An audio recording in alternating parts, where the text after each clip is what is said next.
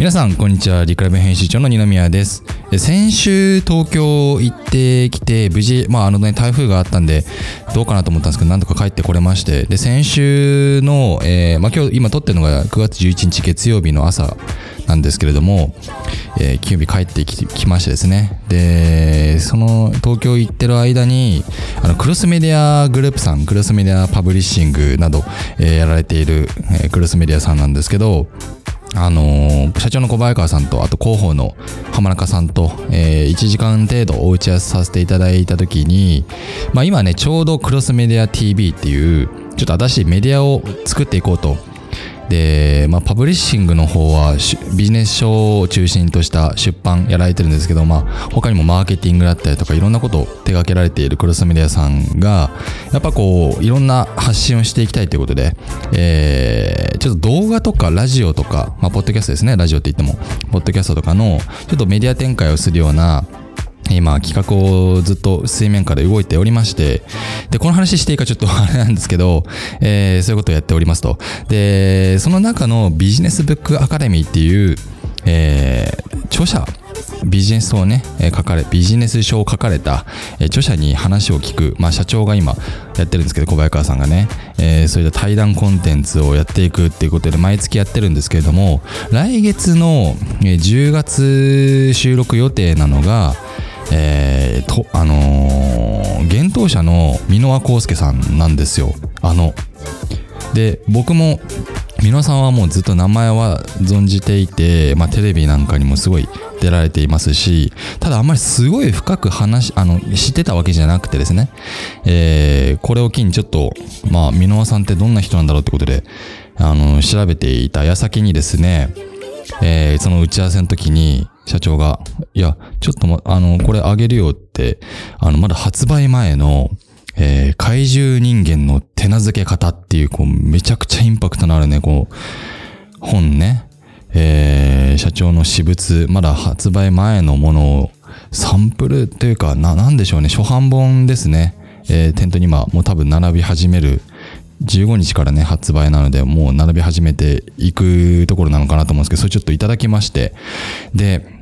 ありがとうございますと、えー、いうことで、飛行機、帰りの飛行機で読んだんですよ。で、あの、ちょうど台風来てて、なんとかね、えー、飛ぶか飛ばないかみたいなところで、あの、結構遅れが出たりとかしてる間に、ちょっとね、パラパラめくって読もうと思ったらですね、まあ、今これ300ページぐらいある本なんですけど、最初のね、20ページ、30ページぐらいでもうね、引き込まれましてですね、えー、あの止まらなくなって、えー、飛行機着いてあのもうもう読み終わってなかったんですけどもう全部読み切ってですねちょっとその話を今日しようかなと思っていてちょっと裏話を先にしちゃうとこの本ってまだそう世の中に出てないのでいいんですかってこう僕読んでそれをなんかあのねこうラジオとかで話していいんですかって言ったらもう全然いいですよって言っていただいたので今日、えー、急遽えー、ラジオを撮っております。で、えーまあ、ちょっとこの本自体についてお話ししますか。えっ、ー、と、クロスメディアパブリッシングが、えー、出版される、えー、9月15日予定ですね。えー、怪獣人間の手なずけ方、著者は、あの、幻冬者の編集者である、えー、箕輪康介さん。で、まあ、ざっとど、どんな本かっていうと、あの、怪獣人間って、まあ、いわゆる、えー、なんですかね。あ、まあちょっと例えがあるんで、ホリエモンさんとかガーシーさんとか、こう、世の中ではこう何ていうんですかね。あの、まあ、僕らからしてるとビジネスでもうトップリードされてるような感じの方だとは認識してますけれども、まあ、そういった世を騒がせている方々とどういうふうに付き合っていくか。そしてどういうふうにあの付き合うかだけじゃなくてどう、まあ、最初に書いてあるのはどういうふうにあの接近していくか。まあいわゆるななんて書いてあったかな。接触編とかなんかそういう感じでえー、書かれていたかな、えー、と思うんですけど生態生態編獲得目的編発見編接触編捕獲編をめちゃめちゃ怪獣として扱っていますけどね。まあそんな本なんですよ。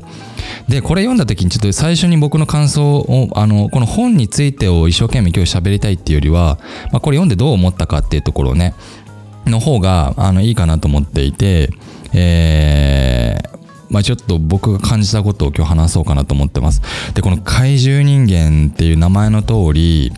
まあいいるわけですよね。怪獣とまあでも僕のクラスだと全然そんななんか世の中を騒がせてる人なんかとは全然ね、え接点がないんであのーあれなんですけれども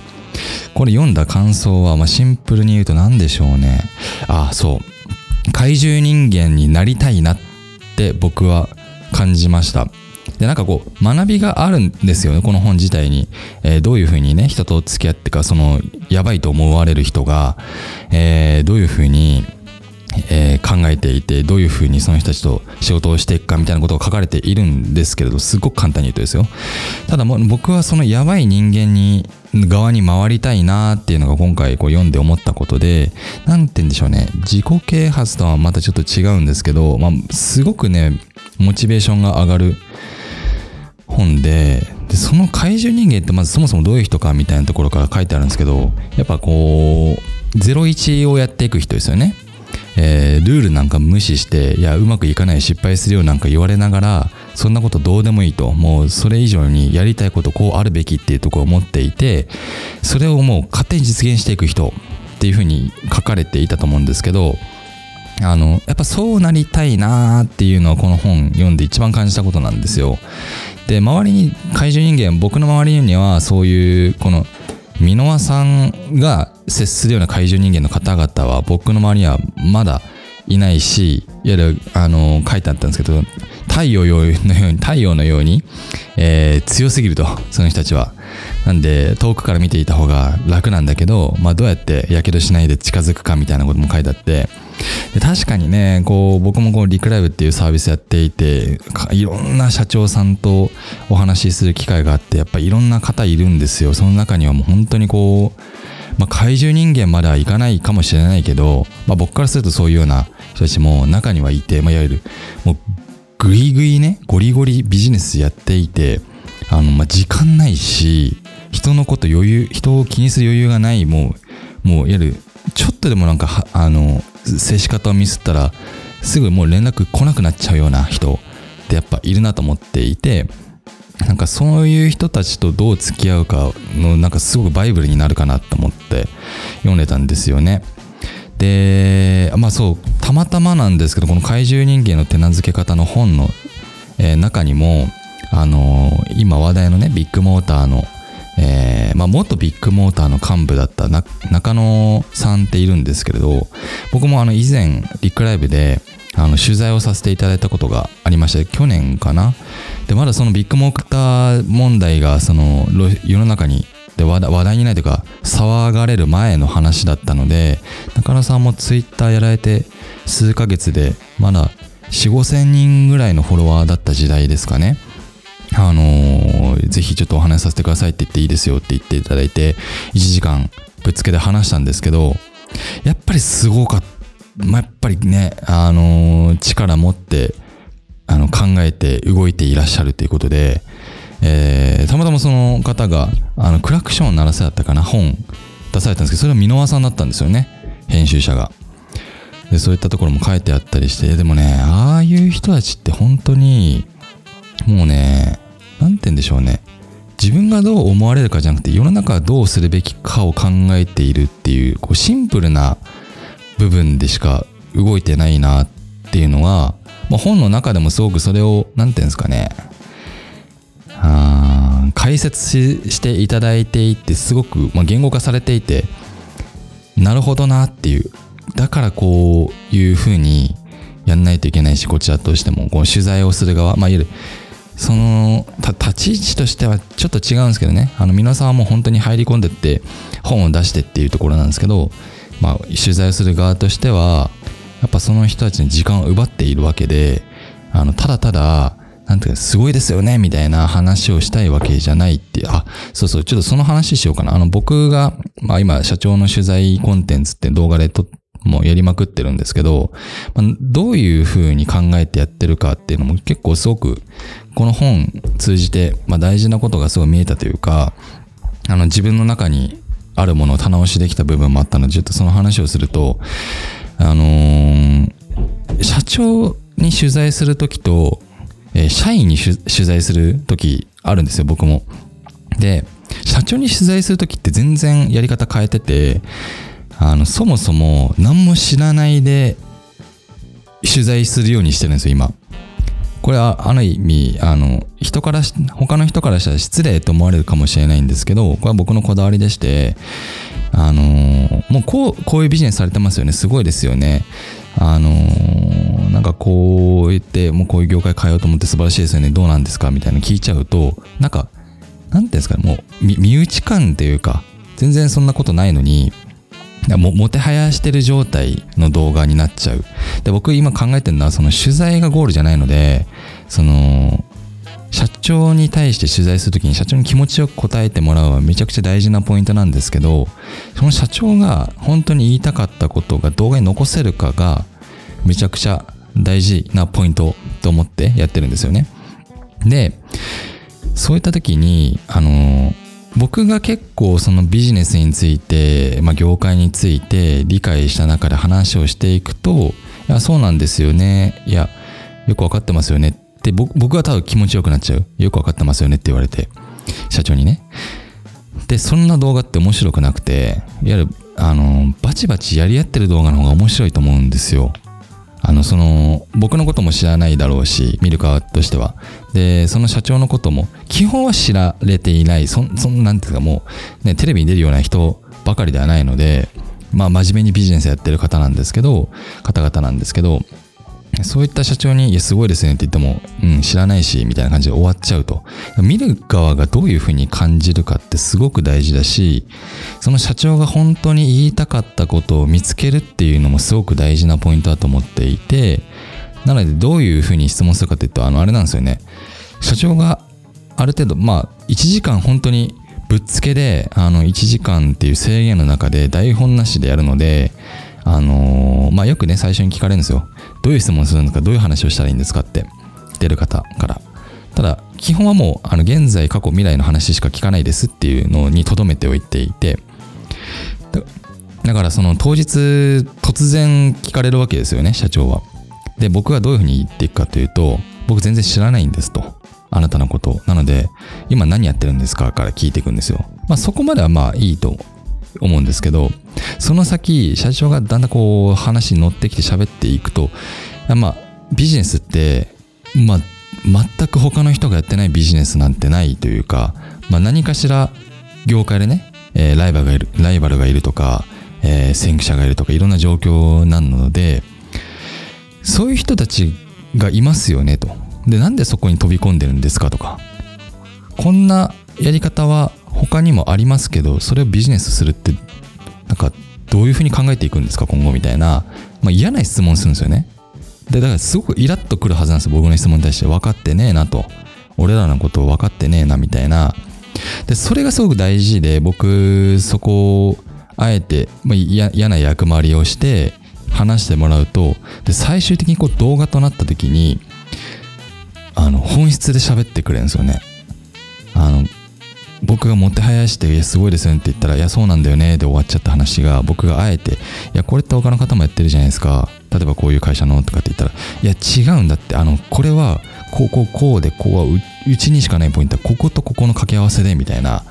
すっごいそれが動画として生きてくると。で、最終的にあの1時間やったものを1分ぐらいのダイジェストもまとめてやるんですけど、そこにやっぱパワーワードが来ると、ぐっとこの人がやろうとしてる世界観とか見えてくるんで、だからそういうところを、やっぱ、あのー、なんですかね、物おじせず聞くっていうことをやってきたんですけど、なんかそれ、まあこれちょっとあの本ね、本の話とちょっと変わってきてるんですけど、本の中でもやっぱ、なんて言うんでしょうね。どういうふうにその方々と付き合っていくかっていうと、その人たちって、自分のことすごいって言ってもらうのは別に大事じゃなくって、自分がやってることをもっといろんな人に伝えていきたい分かってほしい。でそれが正しいと認められるってことがやっぱ大事だと思うんですけどやっぱそれ最終的な結果プロセスよりも結果を重視して、えー、考えているんだみたいなところを何て言うんですかねすごく紐づいたというか自分自身にちょっと落とし込めたなと思ってこの本を読んでね。でなんかまあそういうふうに感じましたと。でこの本についての内容はあの、ぜひ、あの、もう買って読んでいただいた方がいいので、なんかこういうこと書いてますよっていうのを全部僕が話していく、今日はラジオではないというか、僕が感じたこと、感想ですよね。で、なんか今日はね、あのーだからもう9月15日にもうもうそろそろ発売されるので、で、なんか今、Amazon で総合1位もね、獲得されてたみたいで、えーあーもうこれからガンガン売れていく本だと思うんですけど、まあ、同時に他の、えーまあ、皆さんね、あのいろいろ本出されていて、なんでしょう、かすり傷も痛かったとか、えーそういう本も出されていたり、いやもう、いろいろね、まあ、編集者が出すって、なかなか珍しいですよね、本をね。だからすごくいい、僕のバイブルになりそうだなと思っていて、この本自体が。っていうところで、えーまあ、あの話すことを何も決めないで今日はこの収録を、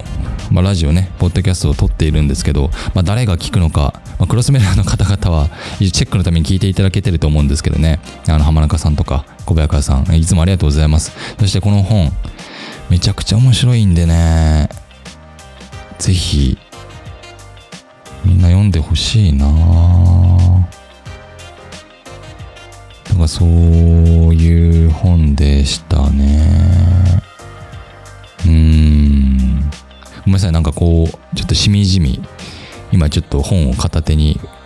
ペラペラめくりながら話してるんですけど、そう。ということで、もう重版もされたのかな？あのー勢いのある本だと思いますんで、ぜひぜひお手に取って、まあ Amazon で買った方が早いかもしれないですけどね、書店だともう一瞬で売り切れそうですね。えーそんな怪獣人間の手なずけ方という本の話でございました。来月10月、えー、箕輪さんと小早川さん対談する、えービジネスブックアカデミーっていうね、えーラジオと動画、どちらも収録したと公開される予定ですので、そちらもぜチェックいただければなと思っております。ゆくゆくちょっとあの、サイトもね、えー今後変わっていくということで、あのーできたらリンクも貼っておこうかなと思っております。今日は、えー最後まで聞いてくださりありがとうございました。また本、いい本があったら紹介させていただこうかなと思ってます。ではでは。